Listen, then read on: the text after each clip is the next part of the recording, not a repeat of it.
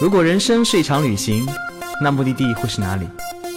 你可以选择带着疑问留在原地，也可以有多远浪多远。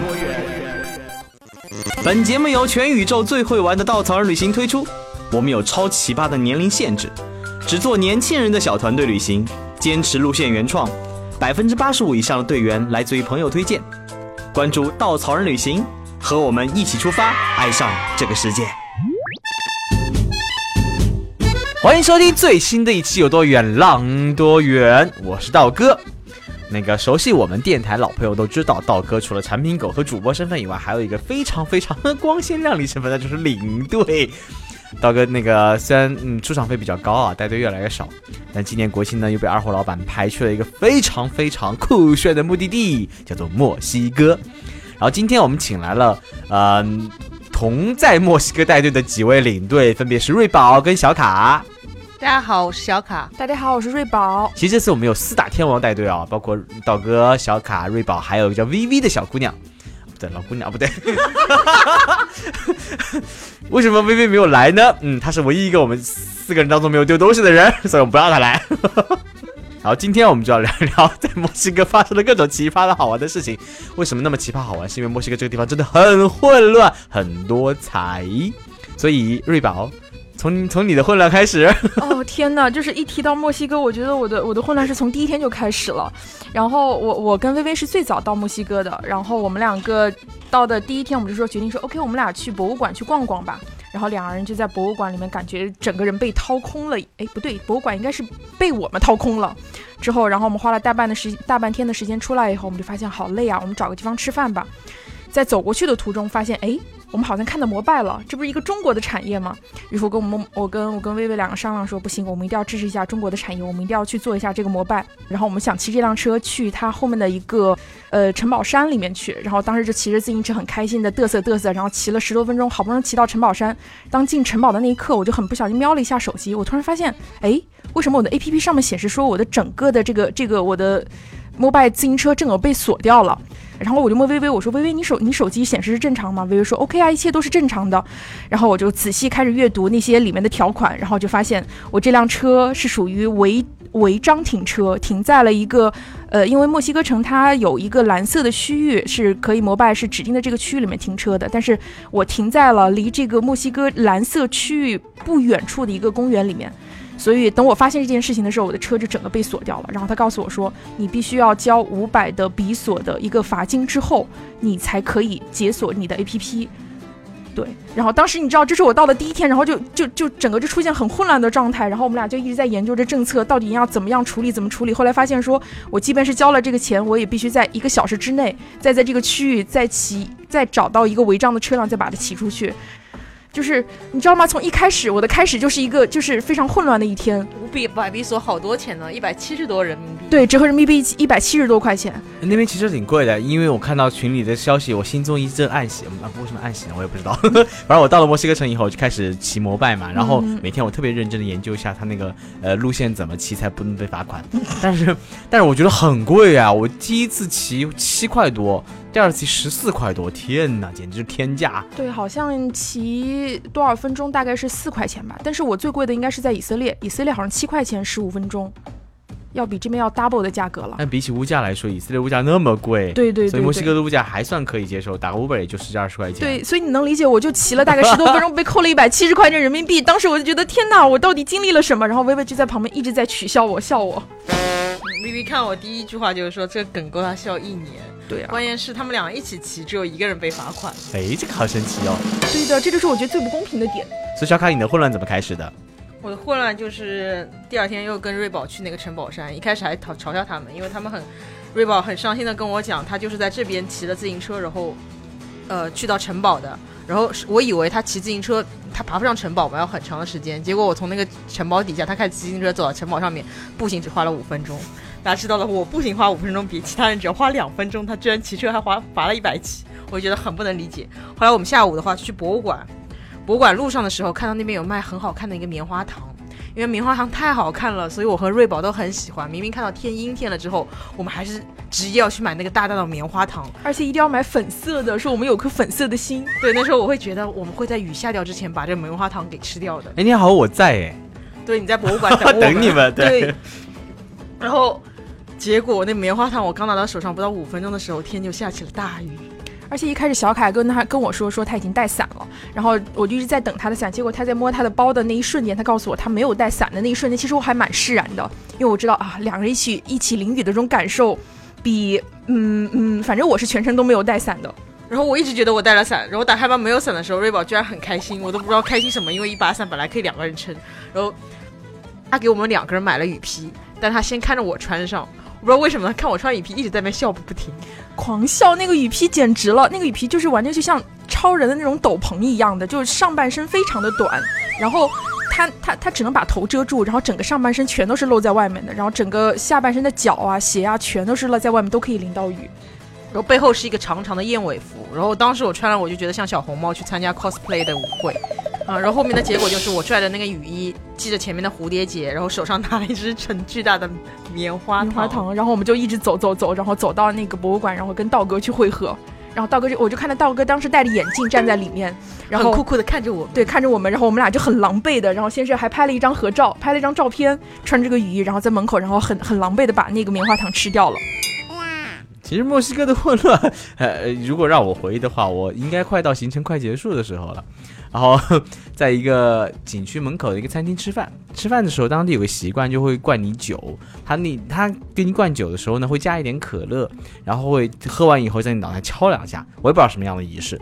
然后他会根据你这个人的好玩的程度吧，然后给你灌，看灌多少。包当时我们有一个那个队员长得特别可爱，胖胖的，然后喝了四杯，然后我还在窃喜，哈哈，四倍 到我这儿估计嗯。反正后后来他就到我这儿了，他把我拉了上去，坐下，然后我有点慌了，他给我带了个斗篷，同时跟带了个眼罩把我遮住，然后就开始灌酒。我当时特别紧张，然后我就摘下眼罩跟我向导说：“我说我下午要工作，那个所以我不能喝很多，因为我这是我工作时间。”然后我向导就点头，然后跟着那个人就示意，他也点头，然后刚点完头就开始继续帮我戴斗篷，给我倒倒酒。然后我就有点怒了，我就把那个眼罩摘开，我说我要喝工作好吗？我不能喝多，我一点点尝试就好了。他说好的好的，一边笑一边往里倒酒，整整起码那个是一升的一个杯子，tequila 在里面倒了起码两百毫升，你喝完一定倒了。然后我就我就有点慌，然后他最后我就跟又跟他说我要下午要工作，OK？然后那时候 OK OK C C，然后就开始继续倒，啊！我当时那个心就愤怒啊，还好当时队员特别给力，然后就跑上来帮我解围，把我的酒都分掉了。那个酒杯很大哎，你说超级大那个他可能觉得你跟中国女人一样，说不要永远是要的意思。滚！嗯，其实瑞宝跟小卡呢都是稻草人非常资深、经验丰富的领队，但是遇到这条那个，其实墨西哥路线在我们内部分级应该是属于最难带的路线之一了。即使你们花了很多时间准备，我相信也吃了很多很多的亏，对吧？所以你们觉得这条路线到底难在哪里呢？因为墨西哥它整整体的一个文化，它古文明和现代文明就是两个分裂的一个体系。然后古文明其实一共有七大文明，啊，所以在不同的区域区域里，它会有交替繁衍。一般我们会知道它有阿兹特克，有那个玛雅，但实际上的话还有萨巴特克、米斯特克、托尔托克。然后等把这些名字背清楚，还有特奥蒂瓦坎。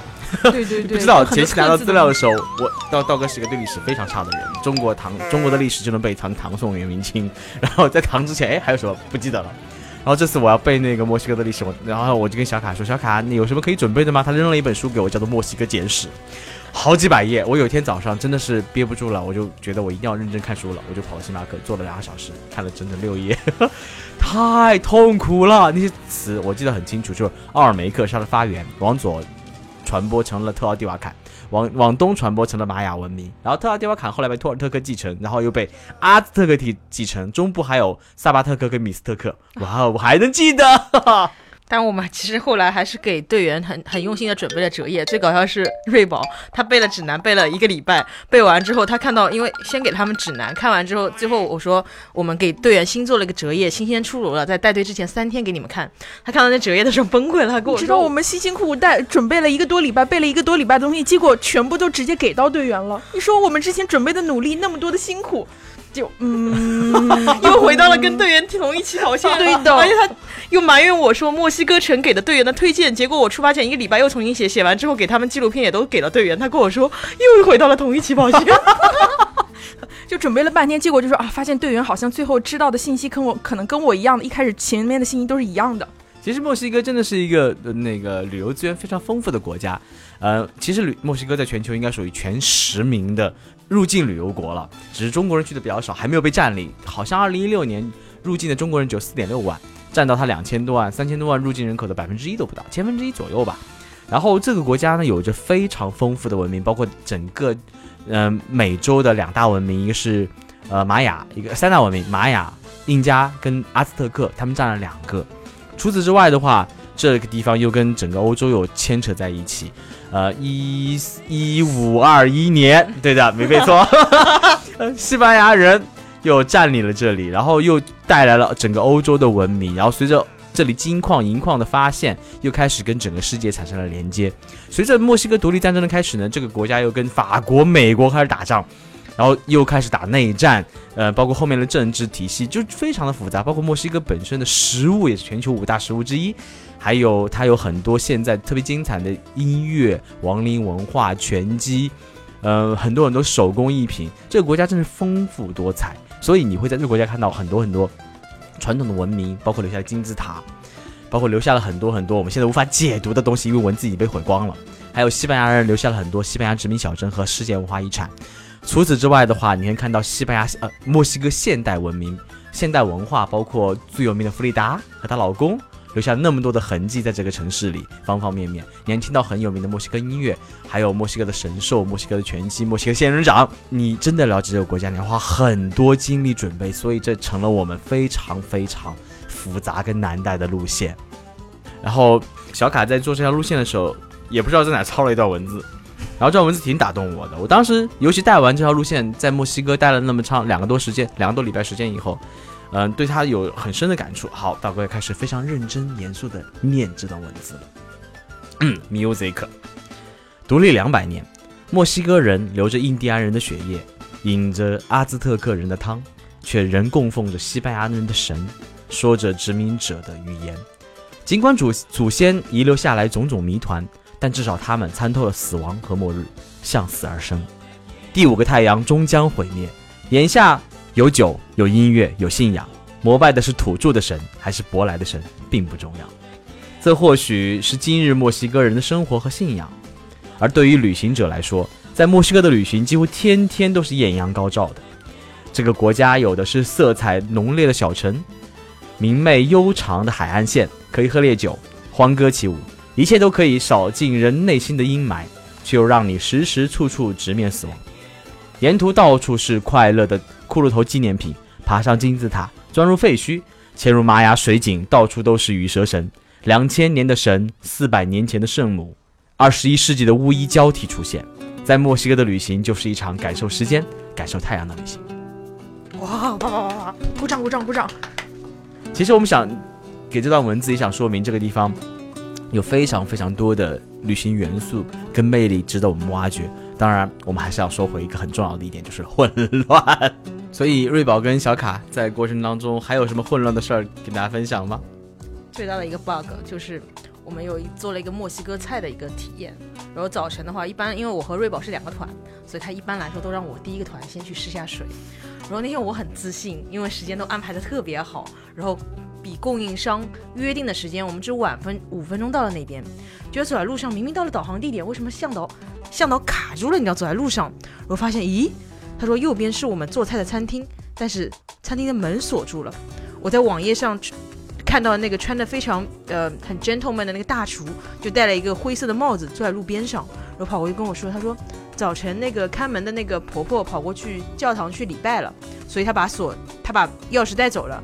但我就想不通，因为他教堂离那个地方只有二十分钟的步行的那个距离，但他们说没关系，他说我们找人来敲锁。但是我就很尴尬，到底是来还是不来？然后我想，因为队员都围着我，一开始队员有点兴趣懒散，有的人跟我说，要不我们到旁边去拍拍照片嘛。这时候，开锁的人来了，骑了一辆三轮车，然后下面的人拿下开锁，因为一般上海我们这边开锁肯定是那种很高大上，什么电钻那种工具。结果那个人拿下了包，抽出一把很薄很薄的那个小尺子，就跟我们以前劳动课那个锯齿的那个很薄的铁片，他开始要锯锁，那个锁无比的大，一个大的油心锁。然后我队员看到他拿着尺子，然后去锯那个大锁的时候，所有人都不去拍照了，他们所有人都冲过去，一群逗逼围住那个人开始拍小视频。结果看他拿一个小小的铁片锯那块很厚厚的锁，磨了两分钟，磨完之后就出了一个小小的一个刮痕。我那时候就崩溃了，说十五分钟根本都锯不下来这个东西。然后最后是我有个男生，他指导当地人说你不要锯下面的东西，指着上面那块薄的那个铁片，跟他说你锯这个地方。结果在他指导底下，当地人把锁给锯开了。然后那个时候我正在在教堂门口，我就看我就收到小卡的一条短信，小卡说你到哪里了？然后我说我说快到了，大概还有五到十分钟吧。然后小卡就发了这段视频给我的时候，然后我整个人是崩溃的。对，然后我想说啊，天哪，这个这个这个，我就一直在拖时间拖时间，我尽可能留足了时间，因为好像你开门进去以后，然后他还要再布置场地，然后再生火，再怎么怎么怎么样的。对我觉得还还蛮不一样的。我也是啊，我我到了墨西哥以后。啊，墨西哥，这是我带了我觉得最最最最最惨痛的一个队伍。嗯，我在这个这条队伍里面呢，嗯，受到了很大的经济上的一个损失。首先就是，呃，我们一直都在跟队员说要做负责任的旅行啊。我觉得这点是一开始我就应该要跟队员提到的，就是首先我们一定要对自己，比如说对钱财负责任，你要把钱随身要背在随身携带的这个这个包里面。然后呢，我每天我我来之前就准备了一个腰包。这个腰包就是那种隐形的，然后一个一个肉色的，然后我每天就在里面就装了很少量的钱，以及最重要的，我觉得最重要的是什么？是护照。于是乎，我每天都背着这个腰包，但是我就忽略了一件事情。就是有时候我经常我的包可能会离身，直到我们大概到很中后段的时候，我们才突然发现说啊，我我们当时就只有一个概念，觉得啊，我每天用钱用的好快，我每天都买买买，怎么钱都不够了？我过两天我又要开始取钱了。直到有一天我们才发现啊，我们其实在这样一个混乱的国度里面，由于自己的不小心，其实我们在很多天前很多天前，我们陆陆续续就已经开始在出现丢钱的一个状况了。对，然后其实我会觉得，嗯，这件事情，呃，让我会觉得旅行的目的地它是其实是很真实的一面，真实的旅行有时候可能并不是最美好的那一面，对，可能所以把钱都丢了。对，但是但是你会觉得说，嗯，在这边我们会学到很多东西，呃，虽然这个教怎么去警察局报案？对我真的是带了一一一一整个团的人去警察局，我觉得哦，我的人生的经验又 mark 了好多。嗯，因为其实那个每次出带队的是道哥，在那个黎巴嫩也被偷过，在约旦也被偷过，呃，在印度也被偷过，怎么那么惨？然后呃，每次会提醒队员一定要把钱财锁好，因为因为每个国家都有坏人，都有好人嘛。对，也不是坏人，就是因为中国人大家知道很喜欢带现金，所以很多国家的从事旅游行业的人都盯准了中国人，只要你在在酒店里没有把。钱包锁在保险柜里，经常会被偷现金，所以呢，我们也会提醒队员经常要把现金带在身上，对自己财务负责任。但是呢，瑞宝在提醒的同时呢，自己就以身试法，对对对，丢了很多美金，有家里有矿呢。对，瑞宝以前都很严谨，关于他在行程一开始的时候，跟我 A B 团还老是要黑我。在行程的第三天，他就给队员放了以前我在稻草人录的一期电台，就我丢过行李箱，丢过一架飞机，丢过所有的东西。对，那期我专门都下好了，我基本上每到一个团都会都会都会放这一段。然后然后队员就嘲笑我，怎么有领队丢成你这样子？然后因为我知道会被领队黑，所以我当天就跟我队员坦白了，我说我只能看好你们，看不好你们东西，所以我队员从来不指望我，我们就把钱看得好好的。不然我觉得他队员特别乐观，是最后一天在集合日，他有很多队员不是丢了钱吗？看到我的时候还跟我说小卡，他说我们一一一团上一路的人都在帮你挡箭，所以你没有都丢东西吧？我说嗯，这次我真的没有丢东西呢。嗯，我记得上一次和你一起带队的领队是不是也也也受到损失了？对，上次那个领队也是跟我，我上次呃春节的时候也带了墨西哥嘛，然后那个领队也很严谨，也是我们的常驻嘉宾阿赤，他从来不丢东西。结果他到墨西哥城的第一天，他丢了 iPad，丢在了飞机，Kindle Kindle 丢在了飞机上。然后呢，当时好像他丢了这事情之后的话，他反正我不知道为啥，我跟别人聊天的时候，我还嘲笑了他。我是呢，你你把 pad 丢在飞机上的事情，怎么不多说两次呢？我记得那个嘲笑他的领队就是瑞宝，就没有想到这么久之后，然后没想到我是另外一个和小卡带队，然后也是中招的一个人，而且阿志好像据说还丢了一架飞机。对的，回程的时候丢了一架。特别精彩的一段经经历，他在跟他那个女朋友聊天，他女朋友突然说一句：“哎，你现在飞机不该飞了吗？”他说：“对哦，我买了昨天的机票，我没有飞。”哎，把我笑死了。所以跟那个小凯一起带队的时候，其实我还蛮紧张的，我一直担心说，哎，而且其实小凯有掉东西。然后我们其实，在第二天行程的时候，有一天小卡就很紧张的，东东跑过来找我，他说怎么办？怎么办？我出现 bug 了。我说怎么了？他说我忘记带钱了。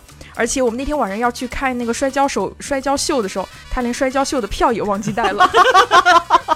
完了，小卡以后 带队还有人报名吗？哎呦，我的队员都不知道录这期电台，我怎么办呢？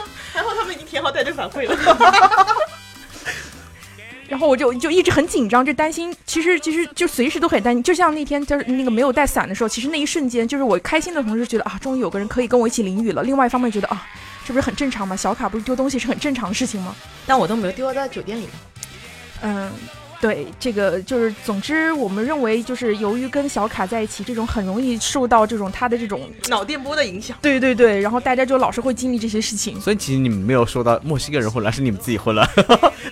说到墨西哥人混乱，其实很有意思，在于那个这条这条行程是在国庆做了改版，因为以前春节的时候呢，我们会去很多很多国民，然后小卡作为一个女性，我们一直开玩笑说第一条路线应该是嗯那个理科男生做的，因为都是国民各种串联，然后看各种金字塔，嗯。呃，然后女生文科生的小卡呢，就做了一些改改变，然后安排了很多西班牙小镇，特别特别色彩绚丽，然后每天都可以去很多地方，很好玩。反正把厚重的历史稍微做轻松了一些。然后因为是首发的话，他又在里面加了很多私家活动，包括学吉他呀，包括安排了三个小孩在唱歌啊，包括那个学做菜呀、学做神兽啊，等等等等，都很有意思。包括呃还看那个拳击比赛。啊、但是呢，因为首发嘛，会有很多小的 bug，所以他每天在前面踩雷，然后踩好了以后，就会在群里面跟我们另外三个领队告知，哎，你这天要怎么做，这天要怎么做，我们挺感激的。但是混乱的墨西哥人呢，即使他告诉我们信息，比如说告诉我们明天早餐是自助餐，然后我就跟队员说，明天早上自助餐哦，结果到现场点点单，然后小卡说明天早上是点单，我跟队员说明天点单哦，结果发现是自助餐，然后队员每天都觉得你这个领队怎么老是跟我们说错了的信息呢？搞得我很郁闷。而且他偶尔会堵车，然后就是我们说半小时，然后接下来我队员就到后半程就说小卡说的半小时等于一小时，他跟墨西哥人一样不靠谱。对我永远说的时间，我队员都不再相信我了。既然墨西哥作为一条，嗯，让你们抓狂和嗯难度又大、文化又丰富，然后又比较难又比较混乱的路线，有没有做什么特别的准备呢？我们这次去的时候正好是遇上中秋节，毫无疑问，我们要准备的第一件事情就是买月饼。然后，但是我好像听说道哥准备的当时不是月饼，对吗？呃，道哥一直很自信，是一个带队只靠才华，只靠怎么带好队来做事情，从来不准备那路上。嗯。嗯嗯，好开心这句话。然后从来不会想着那个怎么样子来做那些小惊喜。我觉得那种小惊喜，哎，往往是那种没有才华的人才会做的事情。谁说的？结果我看完带队指南，看完路线准备，然后背完那个各种历史背景之后，慌了。哇哦！怎么办？就开始上网开始淘东西。听说瑞宝那个特别厉害，因为瑞宝每次带队都是满分型的路线，然后带很多队都是，比如说跟队员准备什么刻了名字的可乐、可口可乐啊，到了山顶拿出可乐瓶，然后给队员，哇，队员开始热泪盈眶。然后想，哎，刻名字，我就开始搜上网搜刻名字的可口可乐，发现不对啊，我带了可口可乐去墨西哥，累死我。我想中秋节嘛，带月饼我带了，我想那给队员准备一个特别的礼物，我就跟安排了那个给每个队员买了个特别丑的钥匙扣，然后上面那个有个小玉兔，有个月饼，然后刻了每个人名字，作为开始讨好他们。哇，还是很用心的。不是这个样子的。啊，不是吗？然后我觉得道哥对于刻名字这件事情有一定的误解，他会觉得你的可乐是一种很神奇的东西，所以他第一次就跟我炫耀说：“哎，我这次花了钱给队员买了很好看的钥匙扣哦，有他们定制的名字哦，队员会看了很感动哦。”结果他给我看照片的时候，都忍不住要笑出来。以至于他们笑了以后，我就每次见发给队员的时候说：“嗯，直男审美，直男审美，请大家谅解一下。” 这有那么难看吗？是这样子，我们其他妹子三个妹子都准备很萌萌的小熊佩奇的月饼，然后就跟道哥说：“哎，你要不要跟我们一起？”道哥说：“我可是花了大价钱给队员刻了名字呢。”然后他说他不要。然后后来我们想了一下，因为我们先知道有中秋节嘛，所以后来才想中秋节什么时候送月饼。结果就发现中秋节原来我们在那个洞穴餐厅很酷炫的时候，正好中午饭的时候要给他月饼。对。因为因为有行程，礼拜一的时候博物馆不关门，所以后面的团会调整时间，以至于那天中午我们会有四个团同时进那家餐厅。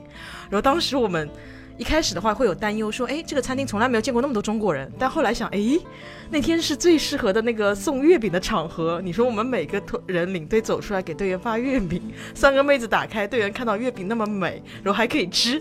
然而道哥打开，月饼是不能吃的。这画面有多美？结果心机婊如我，除了准备钥匙扣，还带了专门的月饼。哎，除此之外的话，我记得你们还准备了特别神奇的一个火烈鸟的那种背托。背托，对，因为我们行程当中会有去那边很有名的一个粉湖，粉湖周边有国家公园，国家公园里面有粉火烈鸟出现，然后那个当时小凯在办公室还拿出他准备的那种充气的火烈鸟，用来拍照的，然后我当时还不屑一顾，哼，这种东西我才不要呢。因为那天是行程的倒数第二天，道哥原话跟我说。我我这种人那么有魅力，我永远不会在后半程去取悦队员呢。那种招数你们自己去用吗？结果，反正在那天的时候，我就看到道哥就开始在开始找我们了。哎，你那个火烈鸟还有没有剩啊？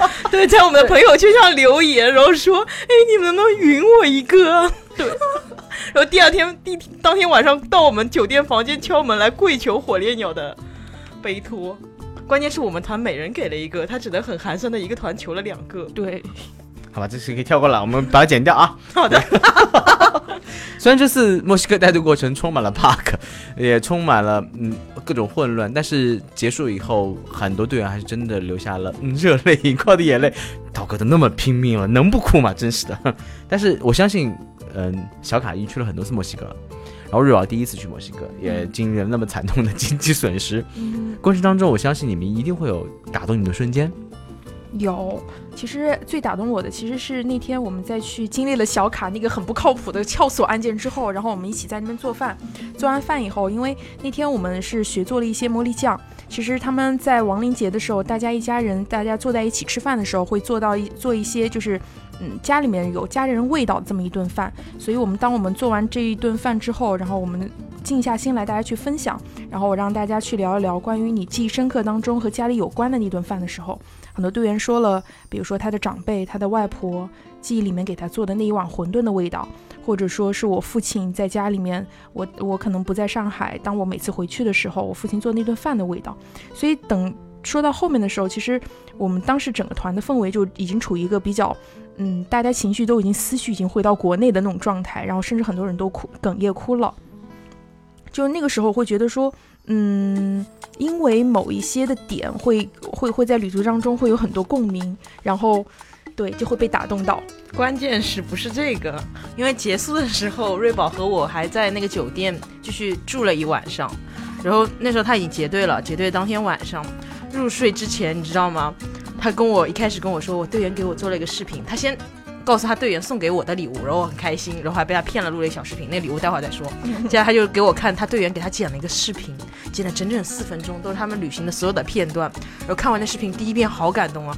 然后那天晚上他是临睡之前整整看了三十遍视频，躲在床上，然后像失恋一样，那个声音一直在重复：“瑞宝你好棒哦，我已经能背出他队员每个他夸他原因。你是我们的小天使，你给我们准备了那么多东西，从来没有看到你这么细腻的女生。”然后他一直在床上一。边看一边笑，一边看一边花。就是其实你带队结束的时候，你经常会收到队员送给你的惊喜。但是那天的时候，就是其实我们在结队的时候，后来我们回我们回到一个海边，在海滩边上的时候，然后大家突然把这样一个礼物给我。其实那天在此之前，我是觉得有问题的，因为那天每个人都找我拍照，然后拍完照之后，我才知道他们剪辑了一个视频，而且背着我整每个人都说了一段话之后，所有人在一起，然后又录了一段对我的喊的话。所以当我看到视频的时候，我还蛮感动的。然后所以啊，就。一直没有时间静下心来去看，直到结完队，最后回到房间以后，然后觉得哇，好赞啊！他们做这个视频好棒啊！然后我就不停的一遍一遍看，然后小海一直在那边嫌弃我，哎，你今天早上是不是又看了？然后我我就只能躲在被子里面，然后一遍一遍的在听。关键看了还眼睛红红的，看完之后我都能背出他十五个队员不同的声音，都能。关键是他当时发了个十秒钟小小朋朋友圈，然后我我心里特别的寒酸，我想，哎。他队员为他准备这样的礼物，然后我想，那我也可以做件事情，我就把帮队员拍的照片做了一个视频送给了他们，这差距多大，真是。没有没有，我觉得还对我觉得还蛮用心的。有时候队员经常会送这些东西，而且这次我的队员不光是送我的东西，还送给了小卡东西。对，然后整个全程，因为嗯，我因为我们经常两个团会在一起，所以我一直在我们队员面前，除了黑小卡以外，有一天我们在特奥蒂瓦坎的时候，因为小卡有件战衣。这件战衣哦，今天没有穿哦。他这件战衣，他不止一件战衣。那天他穿了一件战衣，这个战衣上的图腾基本上就是小卡最喜欢的一些关于啪啪啪的图案。因为小卡特别喜欢在全球收集各种啪啪啪的图案的各种物品，包括衣服啊，包括围裙啊，对，冰箱贴呀、什么什么，所有的器具他都非常的喜欢是。不是缺什么喜欢什么？呃，我觉得是的。然后从第一天，然后队员有一天不小心看到他那件战服之后，然后大家就没有发现，然后瑞宝一直让他们看着我的胸，然后队员一开始都很觉得很好玩啊，以为是一个卡通连花片，叫做《丁丁历险记》，然后凑近一看，发现真的是《丁丁历险记》。对他那件衣服是欧洲各个国家不同的姿势的一些形态的表现。然后我队员看到后就好激动，然后每个人都拍好照，然后发在群里面，别人还说不行不行，这不是原图，然后发了原图就一个在那个放大在那边看，所以就导致其实小卡在我们整个团的心目中的形象都是定位在那么一个很爱啪啪渴啪啪啪啊，不不不，热爱啪不是不对，叫收集啪啪啪。嗯，对对对对，所以以至于有一天我还记得那个时候我们是在。瓜纳华托，然后大家在自由活动的时候，然后我和一群队员，然后我们在逛街，然后，呃，逛到一个小市场里面，然后突然看到一个围裙。其实这个围裙其实还好，只是就是就是穿的比较裸露，穿的比较少而已。就是正面有一个裸男和一个裸女，但是卡通的，你知道吗？两个人还离好远。对，那个时候我们的进，我们这种 label 还处于很初级的，只是看到这个这个这个图腾，觉得嗯嗯，感觉好适合小卡。我说，哎，对我也觉得很适合小卡。我说，要不然给小卡送他小卡一个吧。然后我就跟服务员说，哎，你那个拿下来，你要知道那边都说西语，然后我们完全是鸡同鸭讲，然后用 Google Translate，然后一直在翻译，然后说你你给我拿下来看一下好吧。然后他报了一个价格，我我不太记得多少钱了，但是当时我觉得这个价格好贵啊，根本就不值这个钱。因为它上面我还看到有各种的线头，我说你这个材质不行啊，我拿下来看一下。然后当他拿下来的时候，我就发现这个线头不对，这个线头一拉起来，原来里面还藏着另外一个东西。一个巨大的我缺的东西，巨大的钉钉 在下面。对的，然后就哇，大家就一下就整个就沸腾了，说哇天呐，好适合小卡。然后那天我们就赶紧就把这个买下来，晚上，然后我们就在酒店一直在等小卡，整个团都在等小卡，然后终于把小卡给等回来了。然后小卡你快过来，然后蒙着小卡的眼睛，然后把这件战服又送给了他。对，还骗了我喝了一个大的交杯酒，喝完之后蒙上了我的眼睛，给我套了一个东西。结果套完东西的时候，我顺手就已经摸到了那个位置，我知道不对，但是为了很配合，还很惊喜，然后把它甩起来，左边三下，右边三下。对我还有这段视频，而且好像就是队员都很魔性，我觉得是不是在魔性的地方人都会变得魔性？有一天晚上我跟那个瑞宝的队员喝酒，为什么要跟你队员喝酒呢？忘记了，不重要。然后喝着喝着，他们突然说，他们呃我就问了一句，哎，你队上不是有一个那个那个谁怎么不见？因为第一天在那个酒店酒店大堂的时候，他有个队员就跟我尬聊，尬聊完了以后，我就记住这么一个人了，但这个人是没什么印象。然后那晚喝酒，我就说，哎，这个队员不在嘛，我唯一你队上认识的一个人。他说、啊那个文章吗？文章，文章谁？瞬间吸引了我的好奇心。他们说，对啊，我们队上有个男生长得像文章啊，really？好，我就跟苏瑞宝说，那你把他微信那个推给我，推给我一下，我来好奇心加他一下。结果自此以后，我们俩开始神交。就魔性的墨西哥让我们放飞了自我，怎么神交？就每天那种像我们认识了几十年一样，聊得特别的放得开。然后经常说，哎，那个谁，晚上过来睡一下之类的。还有软绵绵，关键什么的，现在还没还没有见过几次面。然后每次见面，比如说那个我，因为我们两个团隔一天嘛，然后只有连住两晚才会碰到一起，然后我们都会相约一起喝酒，一起吃饭。但是每次相约都没有见过面。比如说我说，哎，不是说好喝酒吗？我在几点几？他来一句，我们可以大堂见吗？我说什么鬼？他说我怕你怎么样我，我说滚。这个魔性的地方，其实这次我也为队员准备了一个，嗯，在我看来挺打动我的瞬间的，对，因为听说的是一场很特别的婚礼，是吗？而且空手套白狼的婚礼。因为这次我去到现场，那个小卡又跟供应商说，我们工作室来了一个小伙伴是做产品的，所以那个他们就送了我一件当地很很很很好看的一件当地的衣服，是一件衬衣，我就塞进我箱子里，也一直没有穿过。然后，然后，嗯，出发前呢，因为这次有一对蜜月的那个小小夫妻，然后女生有发邮件给我们说，她很想在这里有一场婚礼，因为她刚拿了证儿，并没有举办婚礼，然后问我们能不能在墨西哥的酒店啊，或者说在这样的地方，能有一群人为我们见证我们的最幸福的时刻。然后当时顾问就问了产品，产品说问了当地酒店，发现挺难的，而且需要花很多钱。我们就回邮件告诉他这件事情挺难做到的，抱歉抱歉。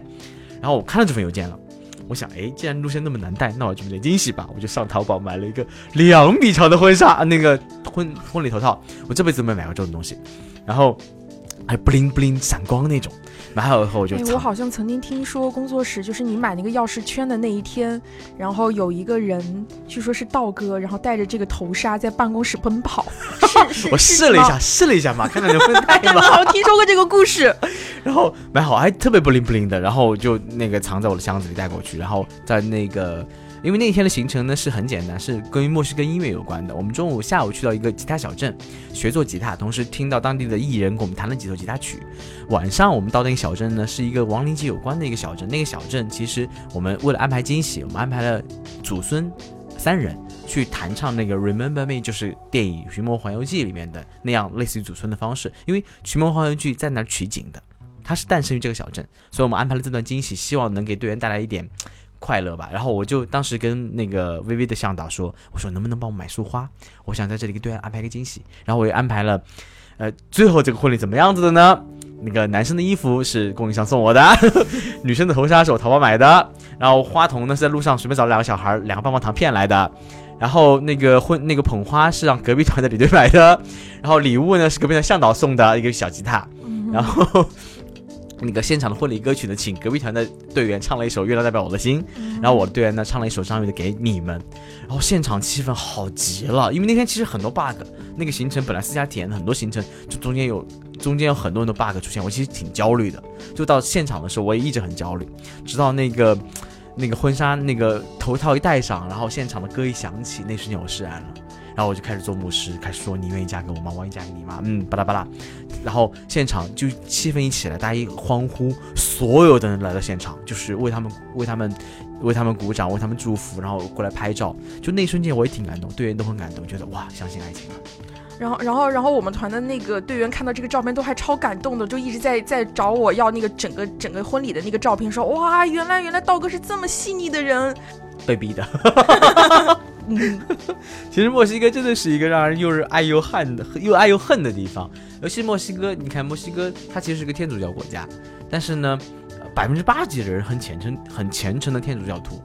嗯、他们又是那个印第安人，就是原住民和嗯、当时被西班牙人带了很多非洲的黑奴，包括西班牙人后裔混种成了现在的这个民族。其实很多人都是混血。很混乱，真的很混乱。然后在这样天主教的国家里面，墨西哥城又是一个同性恋合法的地方，是整个拉丁美洲唯一合法的城市。呃，第一个，呃第一个，第一个不是不是唯一，第一个，包括他们对待死的态度是非常非常的欢呼雀跃的，就是他们对于死向死而生的状态，死亡是一件生的现新世界的开始，就是这么一个很神奇的国度，很混乱国度，它真的是缤纷多彩的，充满了意外。虽然你觉得他这些人不靠谱，但你来到这里以后，了解这里以后，又会被他丰富多元的文化所征服。也正是因为他缤纷的文化，他的不确定性。更多有趣、感动的故事在这里发生。或许这就是为什么墨西哥是如此的迷人，如此的吸引我们一次一次前往这里，去感受它的魅力。再次感谢小卡跟瑞宝来分享这次混乱的墨西哥带队，我们下期再见。拜拜拜拜